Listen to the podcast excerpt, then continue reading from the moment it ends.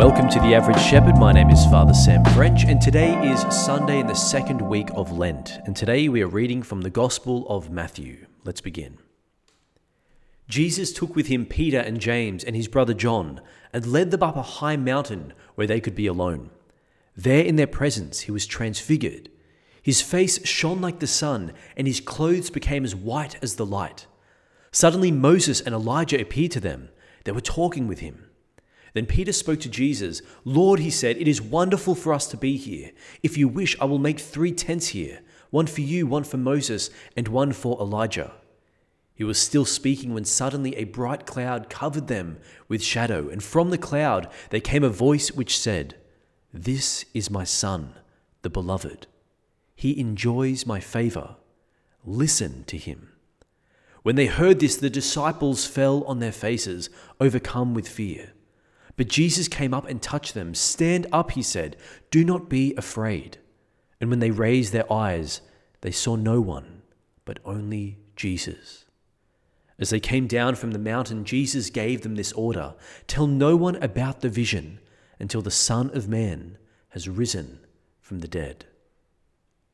The Gospel of the Lord. As we move through the three year cycle of readings, the church turns our attention once again to the incredible account of Christ's transfiguration on the mountaintop. The transfiguration of Jesus is an event which has inspired artists, writers, poets, and saints all throughout Christian history. There's been so much written about the transfiguration of Jesus, it's hard to boil down its significance into a single homily. But I think the writer who does the best job of condensing its meaning was the great Dominican theologian St. Thomas Aquinas. He was famous for writing the work the Summa Theologica, the Summary of Theology, which, if you buy it in English, is a five volume set, in which he dedicates a whole chapter to the Transfiguration. Now, we know St. Thomas's writing is trustworthy, not only because it has essentially been the cornerstone of Catholic theology for the last 700 years, but because before he died, St. Thomas had a vision of the Lord, who said to him, Bene scripsisti de me Thoma. God speaks Latin, of course, in which uh, in English translates to, You have written well of me, Thomas. So, turning our attention to his summary, he talks about the significance of the transfiguration and basically breaks it down for us into what I call the three L's life, light, and love. That's life, light, and love. So the first point is life, specifically the path of the Christian life. St. Thomas said it was fitting or it was appropriate for Jesus to show himself in glory to his closest apostles so that he might show them a glimpse of their ultimate goal of heavenly glory. Now, why? Well, Thomas was making the point that our lives can be filled with all kinds of challenges, sufferings, failures, setbacks, disappointments, anxieties, and injustices.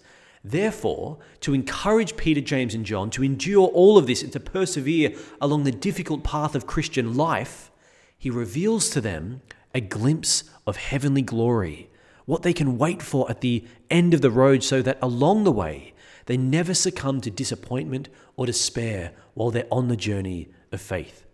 Now, a similar example of this from my own life was during the 30 day retreat at the end of my first year in seminary. It was about day 24, and I realized that my mind, my mind and heart were filling up with all kinds of concerns and doubts about whether I could ever make it through the seminary and actually become a good priest. Just when the temptation to leave the seminary was at its strongest, I had an incredible experience of the Lord's presence in my prayer, where He brought to my attention the words of Isaiah which I'm sure that God wants to say to you also right now. And the Lord says through Isaiah, Fear not, for I have redeemed you. I have called you by name. You are mine. This powerful experience of God's love and will for my life became a pillar for me to hold on to for the next five years of seminary. Whenever I became discouraged about my, my direction, I could always go back to that promise that God had made to me on the retreat. In the same way, Jesus reveals his future glory in the transfiguration, so the disciples and us, his followers today, don't fall away when we experience the pain of the cross. We can go back to the promise of glory that Jesus gives in the transfiguration. The second significant aspect of the transfiguration is light. So we've looked at life, Christian life, but now it's light. The gospel writer Matthew tells us in today's gospel his face shone like the sun and his clothes became as white as the light. St. Thomas reflects on the spiritual significance of light. You'll notice that all throughout history, mankind has always associated light with holiness. But we have to ask ourselves the question why? Why is it that the saints are depicted with halos shining over their head? Why have people, even in modern times, spoken about seeing a kind of light emanating from holy figures like Mother Teresa and Padre Pio? Why couldn't holiness just as easily be associated with darkness? Well, St. Thomas observes that light is the quality by which we recognize truth and beauty. Light is the quality by which we recognize truth and beauty. In other words, darkness obscures things, whereas light illuminates their truth and their beauty. Now, his point here is that we naturally associate holiness with light because holy people reflect the truth and the beauty of God that dwells within them. And in the gospel account, Jesus shines brighter than all of the saints because he doesn't just reflect the light of truth like the saints do, he is the truth. He is God. St. Thomas teaches that light is significant.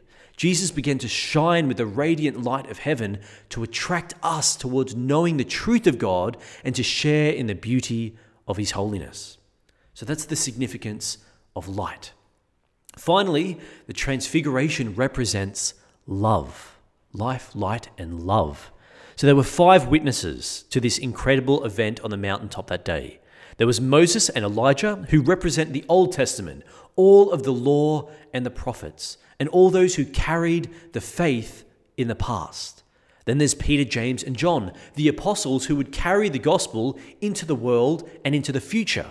So, together with all these witnesses, they represent a kind a prototype or a microcosm of the church, spread not only throughout the world, but also across culture and throughout all of time. These, these five figures, they represented the whole church. So, gathered on the mountain that day was a communion of faith, of faith who, like us in this church or listening to this podcast, were and are united by their common love of Jesus. So, St. Thomas observes that these men in particular were chosen to be at the Transfiguration precisely because of their love for God. That's what makes them part of this communion of faith. Moses and Elijah are known in the Old Testament for following the will of God in all things and proclaiming his commandments to the people. In the New Testament, Peter was asked directly by Jesus, Do you love me more than these? To which he responded, Yes, Lord, you know I love you. John is identified in the gospel as the disciple Jesus loved, and James is known for becoming the first martyr, the first to die for Christ. And as we know, greater love has no man than this, than to lay down his life for his friends. So we've got Moses and Elijah in the Old Testament, as well as Peter, James, and John, who represent love in the New Testament. The lesson here is that no one can see God as he truly is in all of his glory if we do not first love him. It's not enough for us to simply know about Jesus in an abstract or an academic way.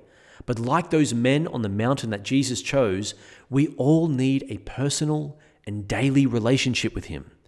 This relationship with Jesus, this, this relationship of love, is readily available to us in prayer, in charitable works, and the regular practice of the Eucharist and confession. In prayer and works, we come to know Him directly and through our neighbour. In the Eucharist, we receive His love. In confession, we receive His mercy. Jesus established His church on earth precisely so that we could come to know Him and love Him in this way.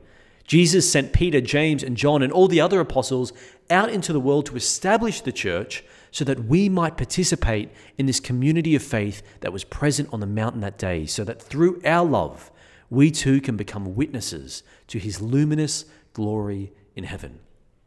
So, in summary, the Transfiguration is about life, light, and love. Jesus reveals a glimpse of his heavenly glory, our ultimate destination, to encourage us through the inevitable hardships of Christian life. He shone with a light brighter than the sun to reveal that he is the source of all holiness, of truth, and of beauty. And the witnesses on the mountain represent the church, the community of faith, which calls us into authentic and personal love of Jesus and our neighbor. Let us therefore pray that the transfiguration, the significance of the transfiguration, can transform our own spiritual lives. Let us pray. We give you thanks, Almighty God, for revealing yourself in the transfiguration of your Son before your apostles, who are the first members of your holy church. By revealing yourself to us in this way, you give us hope that we too can one day share in your heavenly glory. Give us the grace to follow you in our life, to be illuminated by your light, and live according to your love. We ask this in the holy name of your Son Jesus, through the intercession of our Blessed Mother Mary. In the name of the Father, and of the Son, and of the Holy Spirit. Amen. Thank you so much for listening. If you want to help me spread the word and the Average Shepherd podcast, you can do so by sharing it online or uh, forwarding it to anyone you think might benefit. Thank you, and God